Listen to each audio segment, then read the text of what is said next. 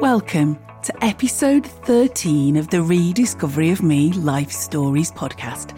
Today's episode is all about how we can support children and young adults if they're struggling with eating and the role of family in supporting recovery from adolescent eating disorders. It's not about them finishing a whole meal, it's about them getting sufficient amount to be able to function for their age, for their height, and it's about just eating what's what's appropriate for their age to eat. Yeah. So and also it's about giving them the, you know an appropriate amount. Yeah. Don't pile your child's plate up and then expect them to eat it because actually it might be just Yeah. be too much. Yeah. So it's about judging again. It's about being aware how much is enough for your child. It's time to be your best version of you. No fluff, no nonsense, only practical ways for you to be your own extraordinary. We learn from the real stories of real people who've been there and survived the life challenges that we all face. Remember, one person's story can be someone else's survival guide.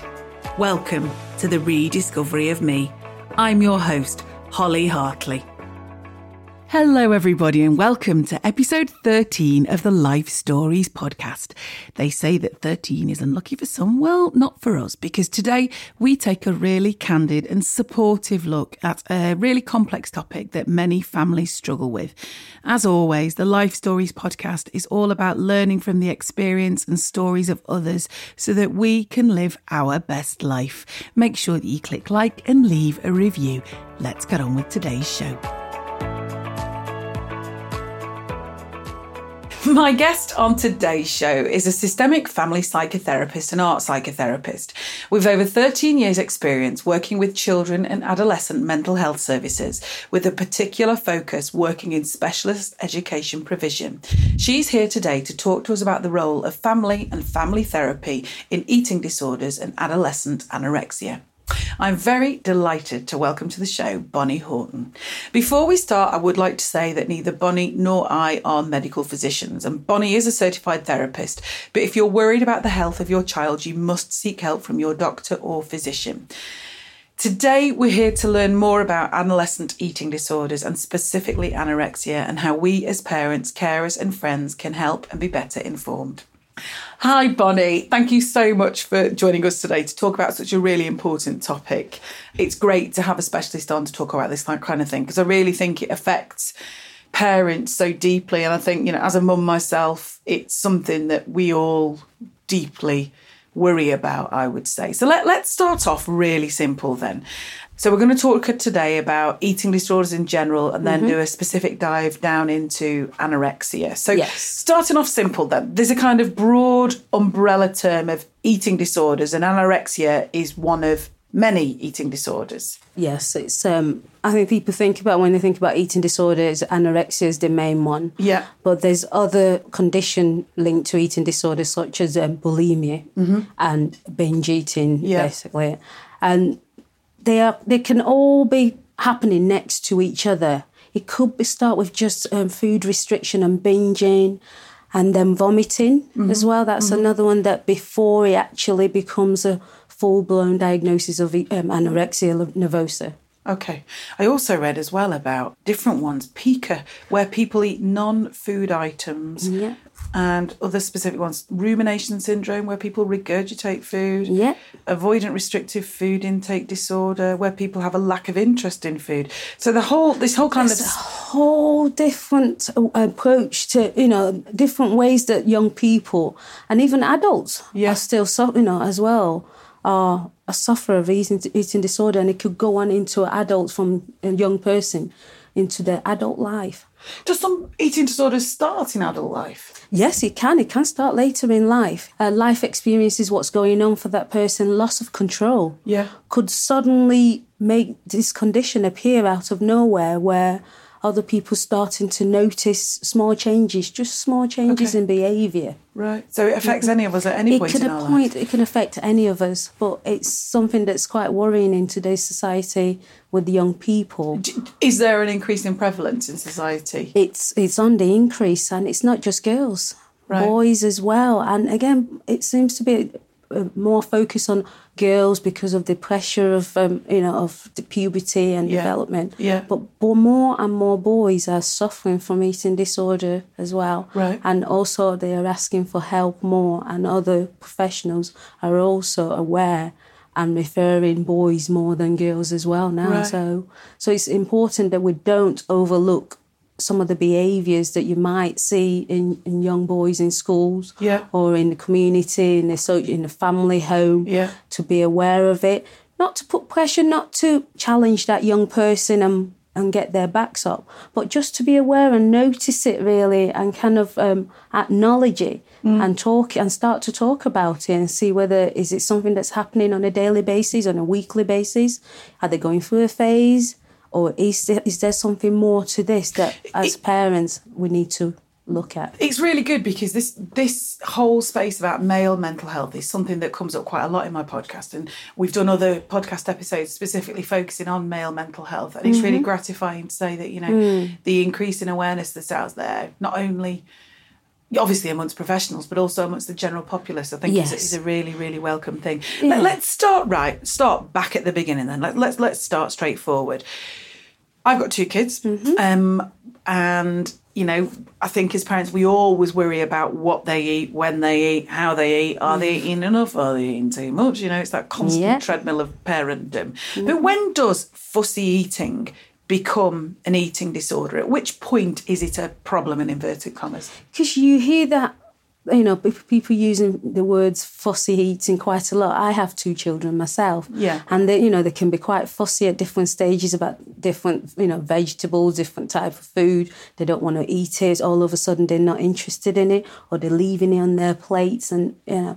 So and yes children do go through that phase. They go through you know their taste buds changes as well you know, mm. as they as you grow and develop yourself or different times of the the month, the year, or whatever medical condition might also be going on, your taste buds might change. So, not to panic.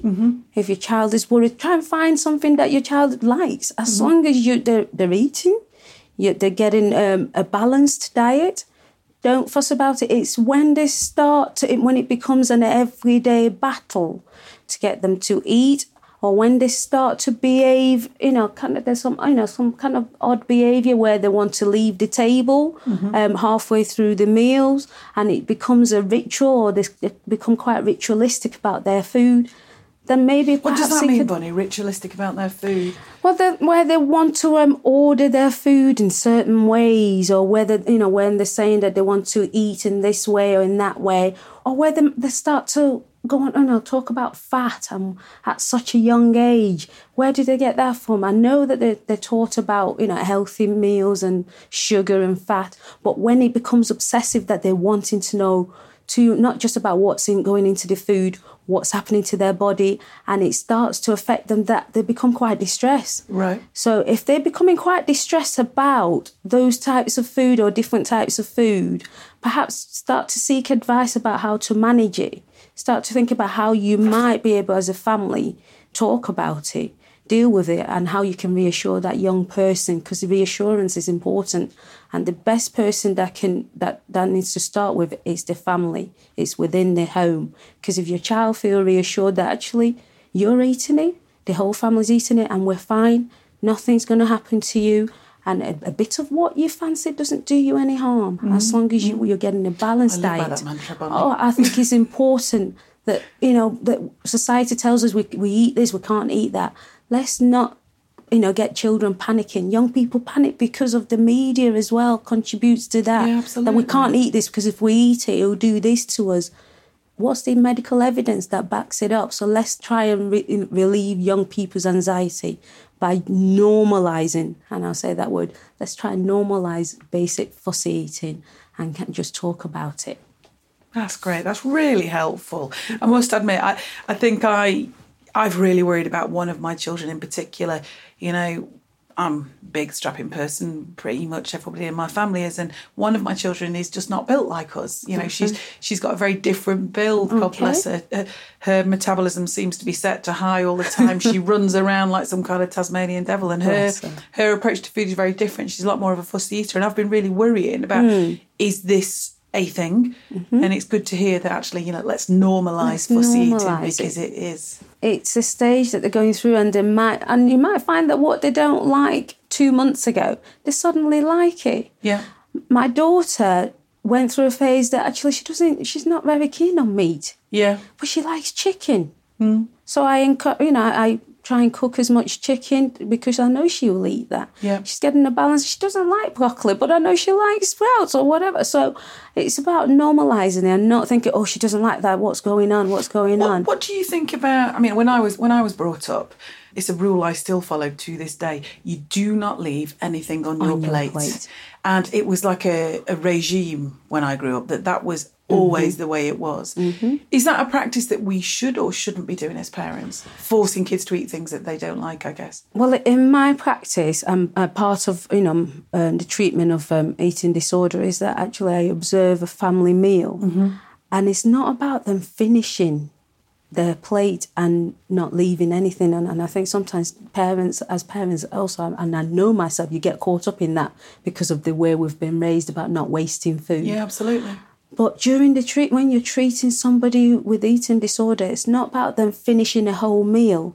It's about them getting sufficient amount to be able to function for their age, for their height, and it's about just eating what's what's appropriate for their age to eat. Yeah. So and also it's about giving them the, you know an appropriate amount. Yeah. Don't pile your child's plate up and then expect them to eat it because actually it might be just Yeah. be too much. Yeah. So it's about judging again. It's about being aware how much is enough for your child. How much? I mean, I, I have a nine year old and a seven year old, so I know roughly Yeah. what they both eat, Yeah. the amount to put on their plate, and I know if I've put a bit too much on my daughter's plate, I know she's likely to say, "Mummy, I'm full. I don't mm-hmm. want any more." Mm-hmm. But I know she's had she's had sufficient amount. Mm. If she hasn't, I said, I will say. I think you should eat a bit more. We'll even make a joke of it, play of it, and say five more spoons, Yeah. and then you can go on to your pudding. Yeah. I know she's not full because she wants a pudding. Yeah. So we normalise it. We make it a you know a fun kind of just eat, just have a, a family meal. Yeah.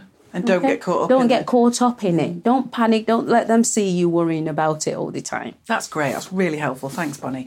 So, moving on then, let, us talk a little bit more about anorexia. Mm-hmm. How can we tell if a young person has an eating disorder like anorexia? What what kinds of things? Let's let's stick to anorexia now. What kinds of things should we be looking for if a child has anorexia or is maybe leading up to anorexia? Okay. I think first of all, I think it's important to clarify that there is no evidence that suggests that anorexia is linked to a family or to or to any anything that's been caused by the family themselves. Yeah. It's not about the family or the Yeah. home life, not necessarily. There might be other issues going on, other mental health issues or or family breakdown that might contribute to it, but it is not a factor that influences anybody getting anorexia, whether boy or girl. But noticing the, the again what their pattern of eating at home is. Are they taking a lot of food into their room? Are, are you noticing that they're binging quite a lot on just on healthy snack? They want snack all the time more than they would normally eat. Are they taking um, food away? Are they um, from the from the room and saying they're going into their room all the time and not wanting to eat with the family? Halfway through a family meal, are they wanting to go to the toilet? Have you noticed that they just they just disappear, go to the toilet on pretty much every meal time and then return? What's that about? And also, are they exercising more than normally? Exercise is good. We all know that you know it's important that we're active and we encourage young people to be active. But has it become an obsessive amount of exercising? Are they weighing themselves? Are they looking? Oh, also look at what what are they watching? What they're looking at? What they're focusing on? What kind of conversation are they having with you? So it could be just aware, just aware if there's any changes, and who notices more changes more than anybody? Parents, mm-hmm. because we are the mm-hmm. experts of our own children. We see them on a daily basis. So it's important that we, you know, that pa- parents are worked and supported because they have a lot of knowledge that professionals don't have about their family life. Okay. Okay, that's really helpful. So, if we see changes in our children, I don't know, they they might be exercising more than we thought. We're worried about weight loss. They they've suddenly become more conscious of how much they're eating and calorie content and that kind of thing. Maybe we're seeing.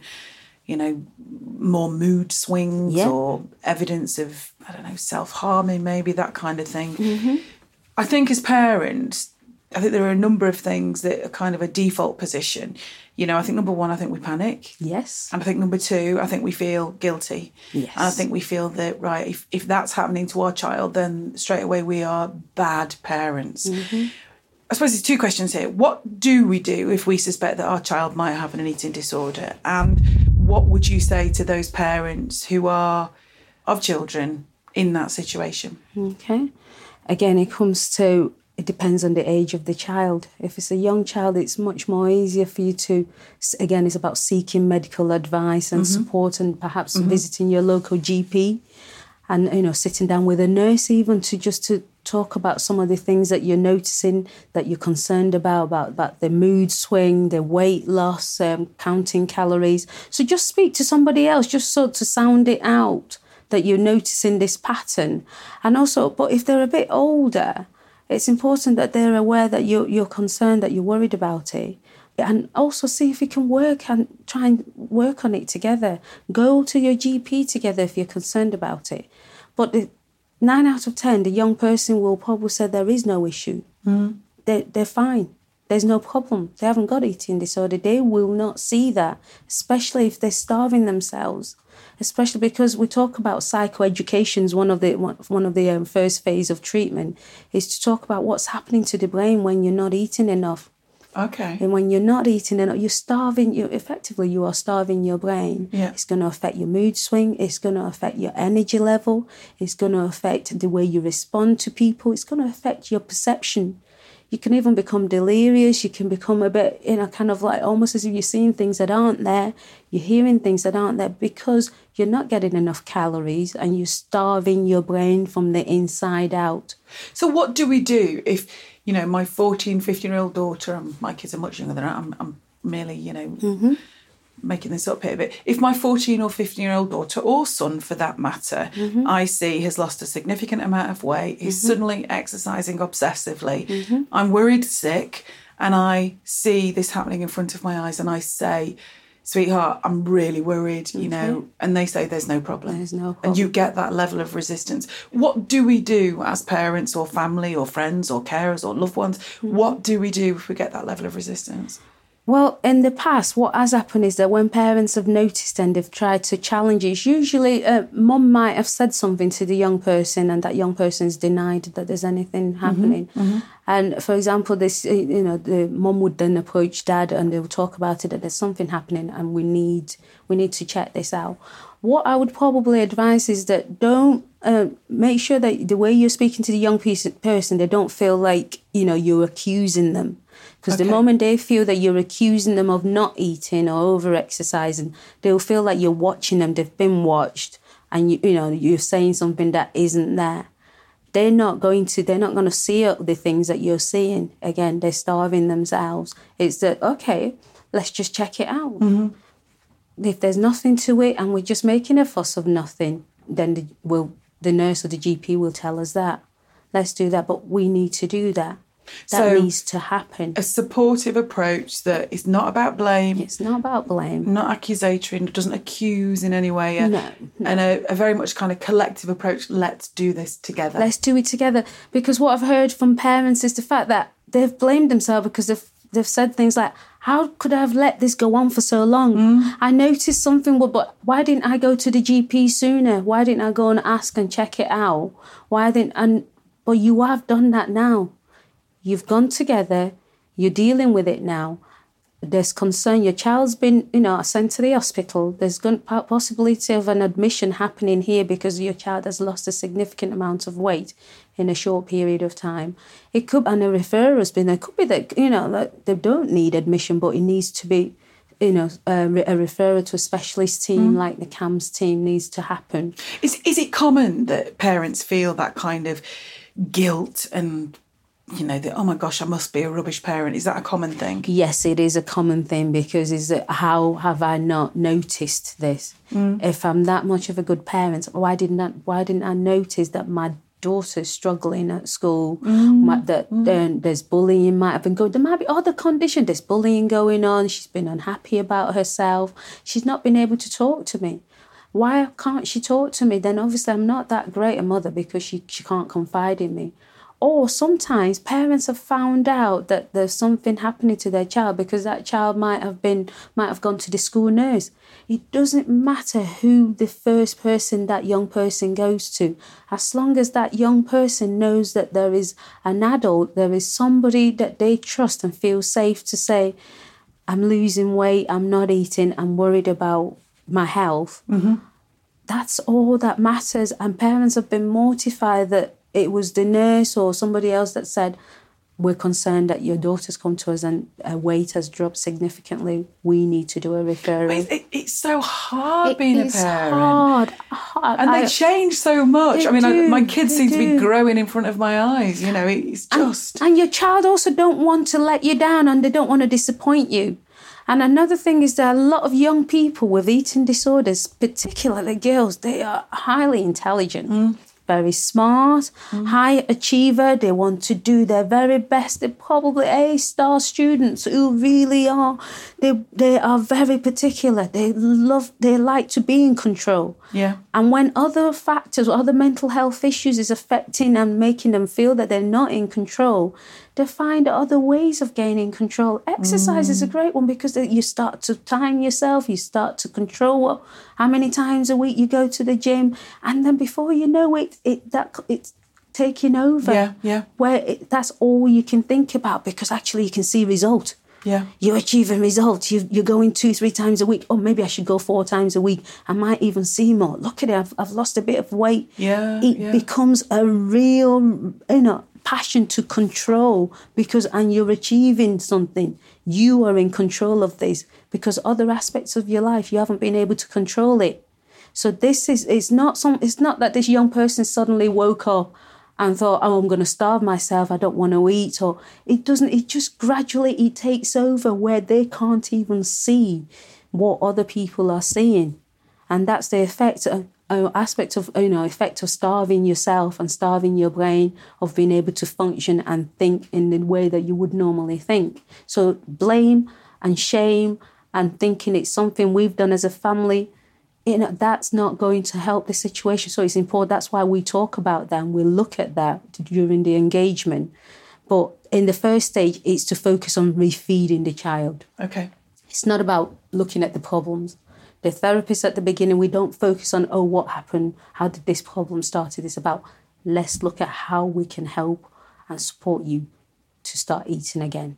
That's the first one. It's really interesting because th- this whole concept of blame and shame um, crops up everywhere. it is. You know, and I, I- there's a lot of guests that I've been talking to recently about a lot of different stuff in their past that's been going on, and it's amazing how much shame and blame are attached to things. I mean, I know we've already covered the fact that there's no kind of defined cause for eating disorders and, and particularly anorexia but also there are linkages perhaps with other um, mental health problems. So low self-esteem, you've mentioned already. You know, Depression lack of control. One. Yeah, a lot of young people who are suffering from depression. you will find them. That's a comorbidity.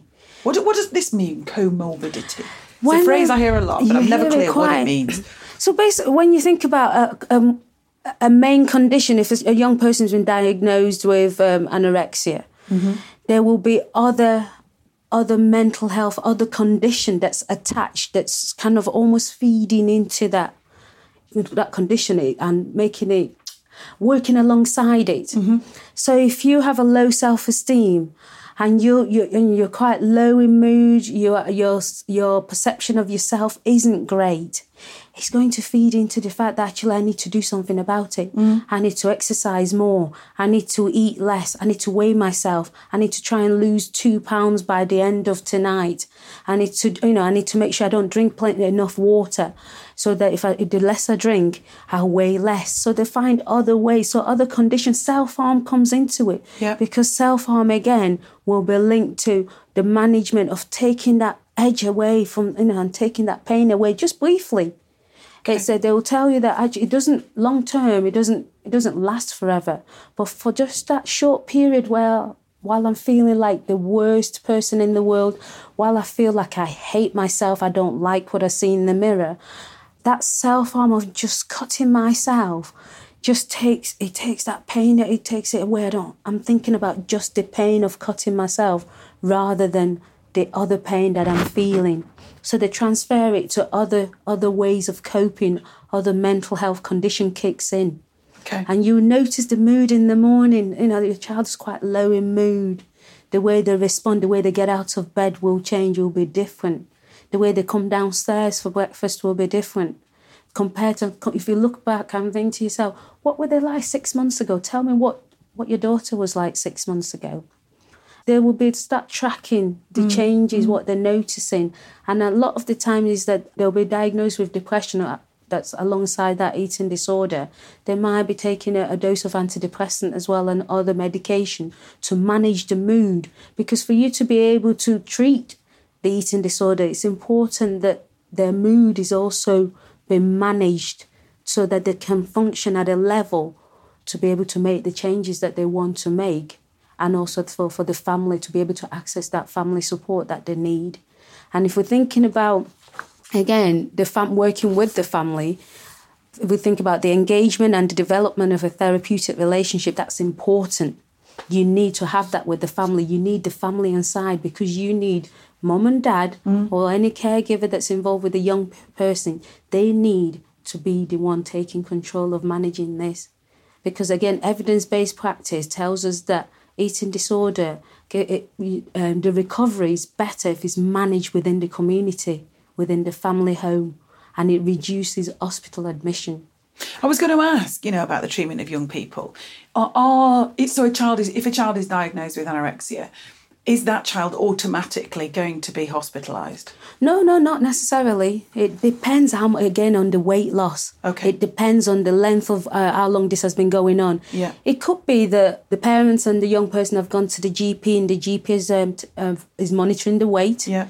And has asked them to come back again in two weeks' time, and he, uh, and the weight's dropped again. So again, when we get a, a referral in the past, is that the GP will say that this young person has lost a dramatic amount of weight in the last three months that I've been monitoring them. Yeah. So this has become a concern then for them that they've referred it to CAMHS. And again, and it could be that the GP actually does a referral straight away to the hospital because mm-hmm. this, it's become uh, the, their weight has dropped to a very low level that they need to be hospitalised immediately. Yeah. And even if they are hospitalised immediately, obviously the child and adolescent um, uh, service will be will be uh, they will attend the hospital yeah. to do an assessment for even so that when they discharge, they so that they can access support. And if it is that they're going to be admitted, which sometimes that happens, then the work will start um, with it while they're in hospital, and it will continue with them upon discharge. So if a child is diagnosed mm-hmm. um, may or may not receive support in hospital. I know that you and I have spoken already about the need for collaboration, but actually mm-hmm. the family's at the centre of all of this, and yes. you know, treatment in the community, treatment in the family home is far better in terms of recovery. Mm-hmm. What other agencies would a parent expect to be mm-hmm. involved? What are the kinds of professionals? Okay, because the podcast is listened to all over the world. So, okay. what other kinds of professionals would usually be involved with an incidence okay. of anorexia? Well, anorexia need a multi-agency, excuse me, approach. Yeah. So it's important that you will have a consultant psychiatrist would definitely be involved okay. because once they've been admitted or even if they're coming through the service, yeah. so there'll be a consultant involved. A dietitian, it's essential. Right. Because a dietitian, it could be a weekly appointment where the dietitian needs to monitor the weight, look at, and also to do a meal plan mm-hmm. with parents and young people so that when they go home, that the Pat family follow the meal plan and help the young people to eat basically. So dietitian involvement is very much important. The nurse's involvement is crucial as well. The therapist involvement is also the GP and also and also blood tests need to happen or to monitor the blood level as well because there could be other medical again in terms of psychoeducation, other medical condition, how it affects it, it affects um, female fertility. Right. Eating disorder, if not treated, it could affect long term impact. Is that young person might not be able to have children in the future. So it could affect a lot of um, vital organs in the body, all the organs that we don't see could be affected on the inside, and also um, the bones as well. That's um, a major one that I discuss with young people who suffers from that you can get early onset of um, arthritis, mm. um, where their bones are quite brittly and they can't walk very well. So they need um, extra iron in their body and other medication to make sure that they're getting all the nutrients that they're not getting to help their brain and their body to function mm. like you know, on a normal basis like you and I. Yeah, yeah. So that's important that multi-agency work together and they feedback to each other and they collaborate. And that's why a meeting also is essential that they get together and have when there's a a, a, a meeting is called of um, agency with parents' involvement to you know to review how the management of the eating disorders uh, is going and whether we're seeing the improvement, especially if they're still at home if things aren't getting any better, do we need to be thinking about hospital admission? And that can be heartbreaking for families. I've, you know, I've sat with parents who were sobbing because they've come to a realization that yes, my son or my daughter does need to be in hospital, and the shame of them admitting that because to them he says we can't cope. Mm. How does it feel as a parent for you to acknowledge that you're not able to help your child to eat at home and that they need to be hospitalized. Again it's about and then working with them as a therapist is to actually to help them to to you know to strip away the, that guilt and the shame and actually let's you know let's go back on this and look at okay if your child is admitted then you get the support and the, all the you know, the right people around you that will advise you and help you to manage better at home when your child does come out. And you'll have the therapist, you'll have the family therapy, you know, work that will work with you on a weekly basis or depending on the family, who will walk with you so you're treating with the family. You're not treating the family. You're treating alongside mm. them. You're so alongside it really them. is collaborative. It's collaborative. You're working alongside them. You're not coming as an expert who's just telling them to do this, to do that.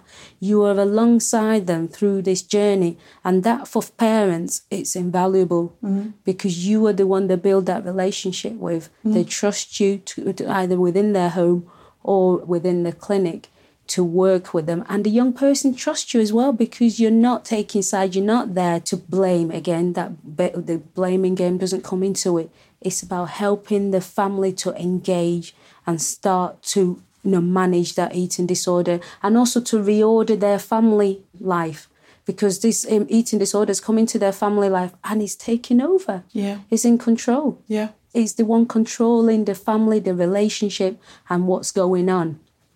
I read that parents being highly critical can lead to a kind of worse pro- prognosis.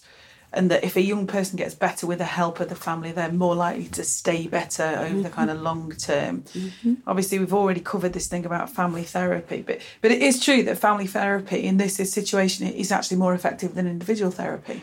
Yes, at the initial stage, because sometimes parents might ask for individual therapy for the young person, or even the young person themselves might ask to have individual therapy, mm. because it's it's easier for them to you know to have that one to one. Because again, to be in a family, it's quite exposing, isn't it, for them? Because you it's about vulnerability. It's so well. they are they feel this is the most vulnerable you know position that they've probably ever felt in their yeah, whole life, yeah. and the shame that the young person Absolutely. themselves will feel. Yeah.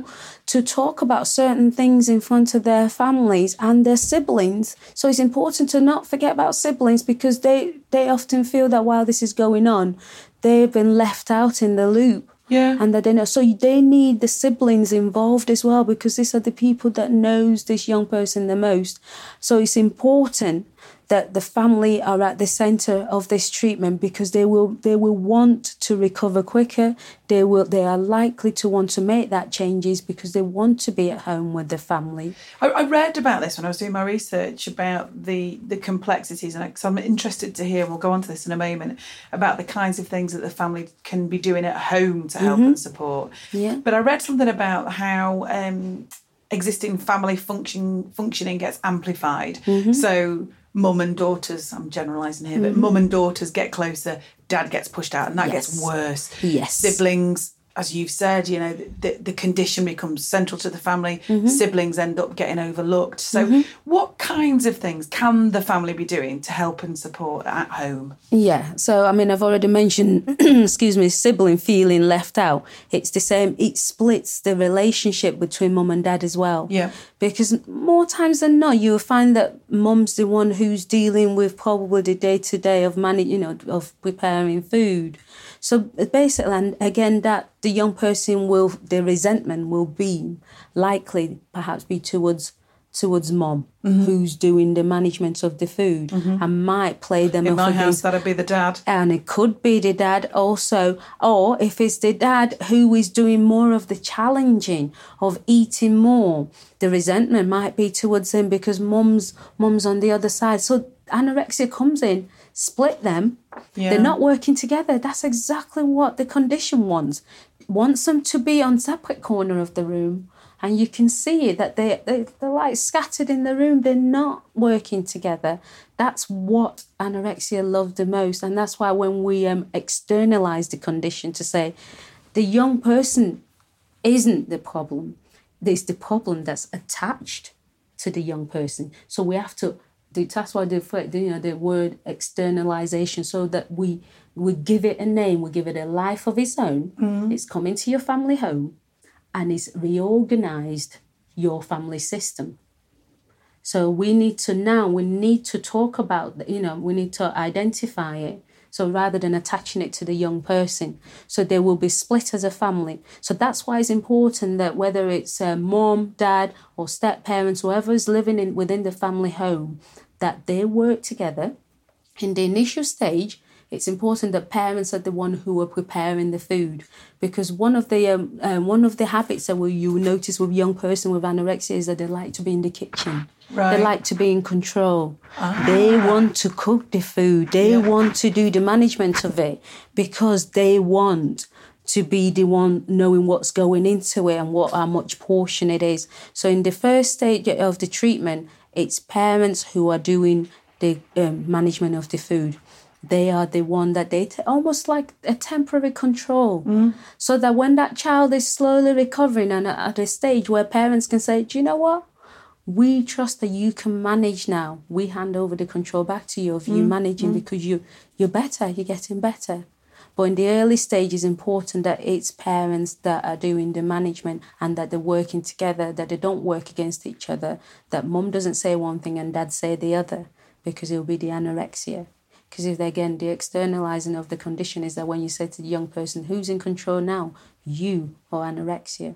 And they will be able they can detach they're able to uh, rather than seeing it within themselves they're able to to detach from that condition every now and then. And who's much more stronger at this stage? Who's controlling the situation?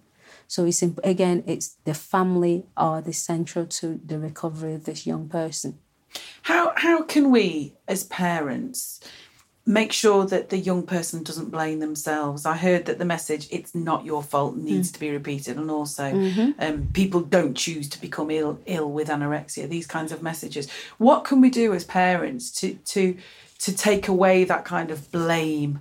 So that they, you know, because as we've just said, you know, mm-hmm. anorexia, we we externalize the condition. It becomes an entity in its own right within the family. Yeah. But surely would the default there not be for the young person to blame themselves for opening the door and letting it in? How how do we stop kids blaming themselves? Oh, kids will blame themselves for a number of reasons around this.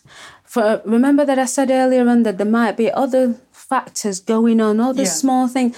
One, for example, um, a family breakdown, let's say mum and dad have separated, Yeah. and there's a stepdad in the house, and they, they, might blame themselves for the breakup of their marriage. Yeah, they might yeah. blame themselves. They could even go back to when they were when they were children. You know the things that they used to do. They might blame themselves for the way that they were within that family home. They might blame themselves for the fact that the uh, friendship breakdown at school. Mm. Because there might be bullying going on, and it's them to blame because nobody likes me. I'm not a nice person. I, you know, I, I shouldn't be loved. I'm not wanted. It was my fault that this happened. And also, a young person might blame themselves because maybe deep down in the back of their head, they were hoping that the parents might get back together. Mm. That didn't mm. happen. And, and again, that's another loss. So they're suffering a lot. There might be a loss going on, almost like a bereavement of having lost something. There's no control. Again, that lack of control is there. So they will find other reasons to blame themselves because something on, underneath, other things are happening. Not enough for it to have been the cause of it, but all those factors will then all build up in this young person's head. Maybe, maybe if I'd been a better daughter, maybe if I'd, maybe if I'd been, you know, a, a better child when I was little, I, I made you and Daddy argue quite a lot. You and Daddy used to argue because of me and maybe you might still be together. So they could blame themselves in the same way that mom will blame themselves. That maybe if I'd stayed with your dad, that's another one. Maybe if we'd, I've tried to work at it, maybe I stayed too long in that relationship. Maybe I should have left when you were younger. Maybe you might be feeling different. You might be doing something different. But in the here and now, that's why they're stuck in the here and now. They can't they can't see the future. They can't see any change happening. So therefore, it's important to, to kind of eliminate that blame because there, there's no evidence to say that one thing or one factor has influenced young person suddenly deciding to. It's it's a gradual gradual process that happens that it takes them by surprise, even themselves, that they've So, reached so this it's point. important that that we repeat these we repeat it that it's not again a therapist coming in it's not about allocating blame. It's about breaking it down. It's about reorganizing the system again. It's about rem- and making sure that you shrink that anorexia out of your family home mm-hmm. and that you, the young person starting to think for themselves gaining a control in a different way that they haven't got they haven't got control in other um, interpersonal relationships. Anorexia in a way has become their only friend. That's another thing that is common Wow. during therapies that in fact during therapy is that if they'll feel isolated from other people and the only friend that they've got in fact their best friend is anorexia. Their best friend the person next to them in their head who's controlling them is anorexia because that's the only thing I can trust I can I know I can manage I can control and that has my best interest at heart and all the other family member gets pushed aside. So you're having to try and reorganize it and then try and see how far you can get anorexia out of their family home. Yeah. I read that parents Mm-hmm. are often kind of behind the young person in that recovery process and Mm-hmm. Yeah. therefore are inclined to worry more. I think as a parent, we worry full stop. But what can we do when I suppose there's always going to be a certain amount of anxiety there? And Mm-hmm. I know I'm guilty of this. I wrap my kids in cotton wool. My husband reckons I'm mollycoddle. but, you know, because obviously, predominantly, I would imagine, with anorexia, we're dealing with teenagers. Yeah. And we have to lengthen the apron strings. We have Mm. to give them more freedom. But if you've Mm-hmm. got a young person with a with any kind of diagnosed medical condition, let alone something like like anorexia, we're going to worry. Mm. Yeah. How do we manage that worry and give them the freedom that that they need? They need. I think that's another thing, isn't it? Because it's quite difficult because in the early stages we're saying that parents need to be the one taking control. But it's also it's important that we don't get that mixed up with them over worrying and feeling that they have to do everything by themselves. Yeah. It's important that parents know that they're not by themselves in the management of, of this and that it's okay to check everything out with other professionals rather than because also don't forget that the young person will be looking at your reaction, will be looking at your response, and they can sense your anxiety. Mm-hmm. If they sense that you're anxious or that you don't feel strong enough to manage this. I've actually had a young person said that uh, maybe I think I should go back into hospital because I'm not sure. I think I'm just making things worse for my parents. Right. Uh, Basically, and that can be heartbreaking because they feel like actually I, I can see what it's doing to my mom and my dad. Yeah. So maybe if I'm in hospital, they can have a better home life and I can get better in hospital. So that's what they're picking up. And when a mother hears that, that, oh, you know, I want to be in hospital so you can have a better home life and not worry, they're devastated by that because actually we want you at home. Okay, so it's important that we check, it's okay to check everything out. If you're not sure, just check it out. Mm. Normalize it again. Try and normalize this thing that you're checking out. Try and work alongside the young person rather than um, worried about it. Ask if you're curious. Just it's important that you just you ask a question mm-hmm. rather than them feeling that oh you're accusing or anything like that. Mm-hmm. And if you if you're just generally worried, and again that's why family therapy is crucial, because in that process we check out is there anything that you know that we need to you know that we're worried about and during that, we might do a role play. And if I, if, if a therapist, as a therapist, if I can see that mum's anxious or worried about something, I might focus some of the work in managing her anxiety and, and get the rest of the family to observe while I interact with mum in that, you know, in that role play of managing. I might actually swap positions. I might become the mum. I might play the role of mum and get um, mum to play the role of her daughter Right. Okay. to see how what she, how her perception, how she feels that a daughter might respond to her as a mother, and as, it's interesting. As a family, it's absolutely fascinating. As a family, I guess it's hard to put this into words. There's a certain amount of trust that you have to give up. Because in these, situ- I mean, families are families are, are beautiful units, but they're often quite closed, you know. Mm. Yes. Mm-hmm. And we all have stuff that goes on behind closed doors, and you know, we've all had those situations where we've had young kids and they've suddenly said something that you want to keep behind a closed door in Mm. public. My children do it regularly. um, but I suppose as a family in this kind of situation, you you you have to kind of embrace the fact that your family life. Mm. I don't like to say the phrase under scrutiny, but you have to let other people into your family life, and that that's Yes. got to be a real challenge. it is, it is because you're inviting other people into your life. Professionals in inverted You commas. are. You are inviting other professionals, people that you have you've never met before, that you don't know. They are suddenly looking at. They're asking you about your family history. Mm. They ask. They want. You know. They're curious about your family beliefs. They're, they're curious about what you do in your home.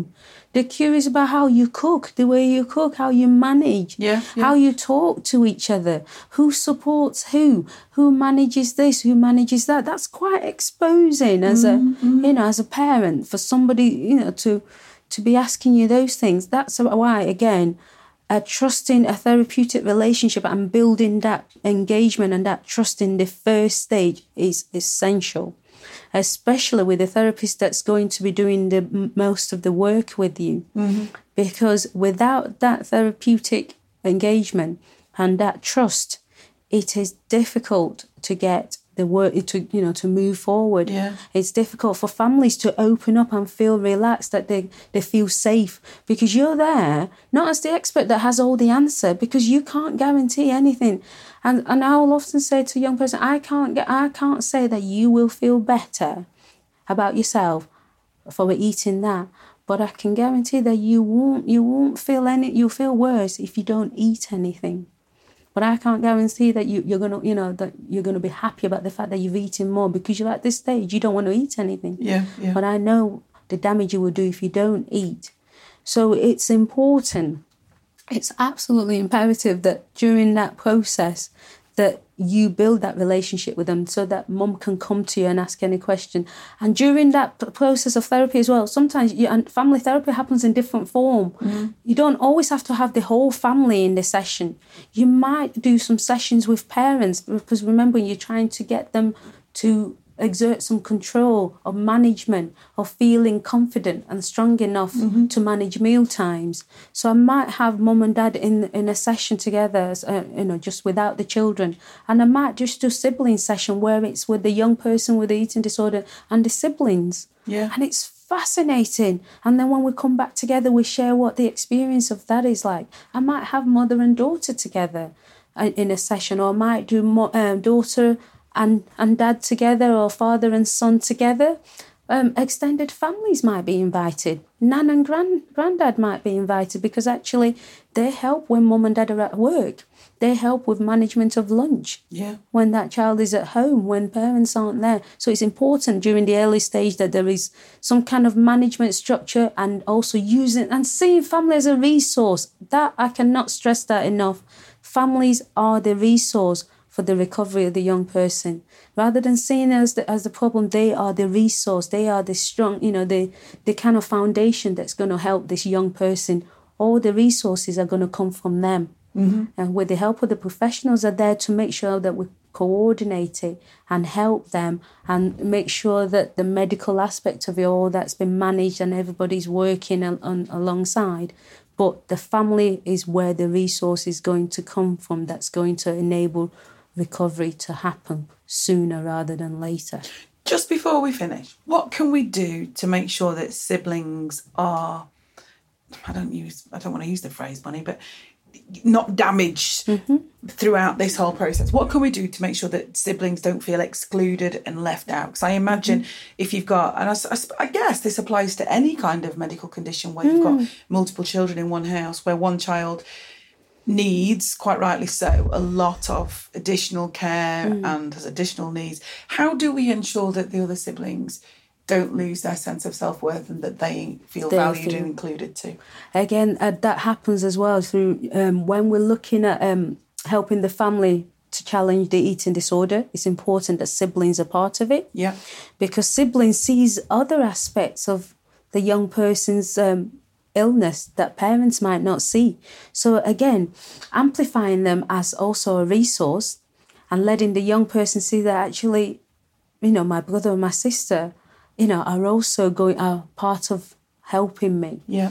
And also looking, building their relationship, looking at their relationship it's important we have to acknowledge that what damage did the anorexia do to their relationship okay. how can that be fixed what was it like before anorexia and it, it, it's so powerful when you see them talk about the beautiful relationship that they had before this condition came into their lives and what their hope and where they want to be and what they want to get it back that in itself bring these siblings closer to be able to say that to them you know to each other face to mm-hmm. face and talk about it and and look forward and have hopes for the future that we can get through this as a family.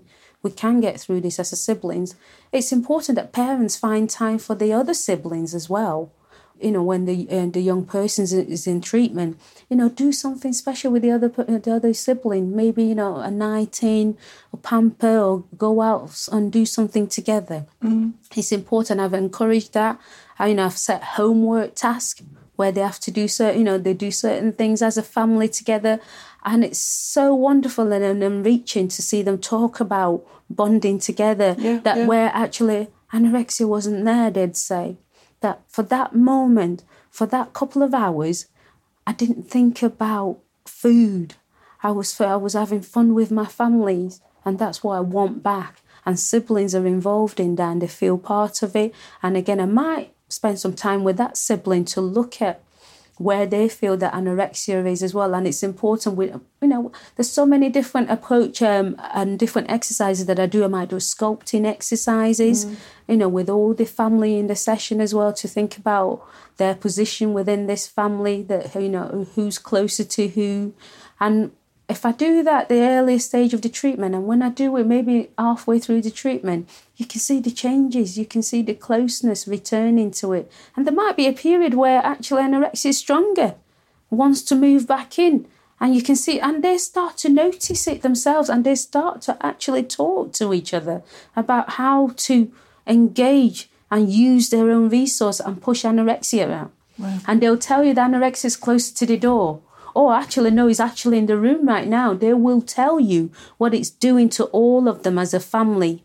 And also, it's interesting when they don't agree as well as a family. Who thinks that the young person is doing better? Who think that the young person actually is struggling? That's again in itself is powerful because they are using the resources to try and get to the goal of recovery. Bonnie, I feel like we've just t- touched the tip of the iceberg Definitely. here. But this has been so incredibly helpful. And, you know, thank you so much for coming and talking to us with your expertise at such a level that is so easily accessible because I think it's so important to do that. Yes. Just, yes. just before we finish, if, if we had some parents who were worried about their son or daughter, what what bit of advice would you share with that parent? Okay. I feel like if, if any parent out there is worried about their son or their daughter, it's important that to speak to other family members, mm. see if they're picking up on the same thing that you're picking up, because sometimes it's good to check ourselves out as well. Yeah. Again, because of our own anxieties, to make sure that you know we're we're actually seeing what it's there, and perhaps ask them for support as well to you know to be noticing and to keep an eye on it. If you all become quite concerned about this, I would advise that perhaps even if the young person is refusing to go to the GP with you, perhaps go make an appointment. Yeah. Go and discuss it with a professional independently. Yeah. Okay. Go and discuss it with a professional. Go you know, or if if there's a school nurse, make an appointment. See if you can speak to a school nurse, a, a dietitian, or anybody that's accessible, mm-hmm. just to check out some of the things that you are noticing. Don't keep it to yourself. Don't brush it off because I'd rather somebody ask me or check out something that they think, oh, it sounds really silly, or or I think I'm blowing out of proportion. I'd rather somebody is blowing up out of proportion. And it turns out that actually, I'm glad that they did because actually they're not blowing out yeah, of proportion. Yeah. So, any little changes that you're worried about, it's best to check it out. Okay. So, always seek professional advice from somebody and use the family members to help you to notice it as well. So, it's not just you that has left with it use the resource around you and ask other professionals for help. Bonnie, it has been really, really great to have you on. Thank you so, so much Thank for coming on for and sharing your you. expertise and advice. I'm going to include in the show notes bits of information about where people can get hold of you. Yes, and also we'll maybe share a couple of additional resources as well yes. in the show notes about mm-hmm. anybody who needs any extra information. Is there anything else that you would like to say before we finish? Thank you very much for having me. I hope that it's been informative for parents on a level that it's easy to just understand from their from their position. I hope I haven't used too many jargons that's confused anybody because I think it's important that they know that there is support out there and any little worries it's important that they get it checked out. Absolutely. Okay. Bonnie, thank you so so much. Thank you. I'd really like to thank Bonnie again for coming on the show today and for sharing her expertise with us. Issues like these are difficult and thorny, and sometimes we don't like to talk about them because they don't always make for easy listening, but they are nonetheless incredibly important. None of us should ever feel isolated.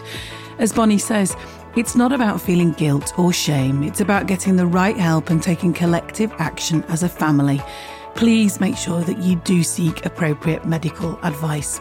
I really hope that you enjoyed this episode of the Rediscovery of Me Life Stories podcast and that in some way it's added value to your life. Thank you for joining me. I've been your host, Holly Hartley. Please make sure that you tell everyone you know who might benefit from listening all about the show. It's free to listen to, of course, in any app that supports podcasts. Make sure that you click like and leave a review. I'll see you on the next edition of Life Stories, where we'll hear about one woman's story of loss and how she now seeks to change water safety education, making us all safer. Remember, one person's story can be someone else's survival guide. You are enough.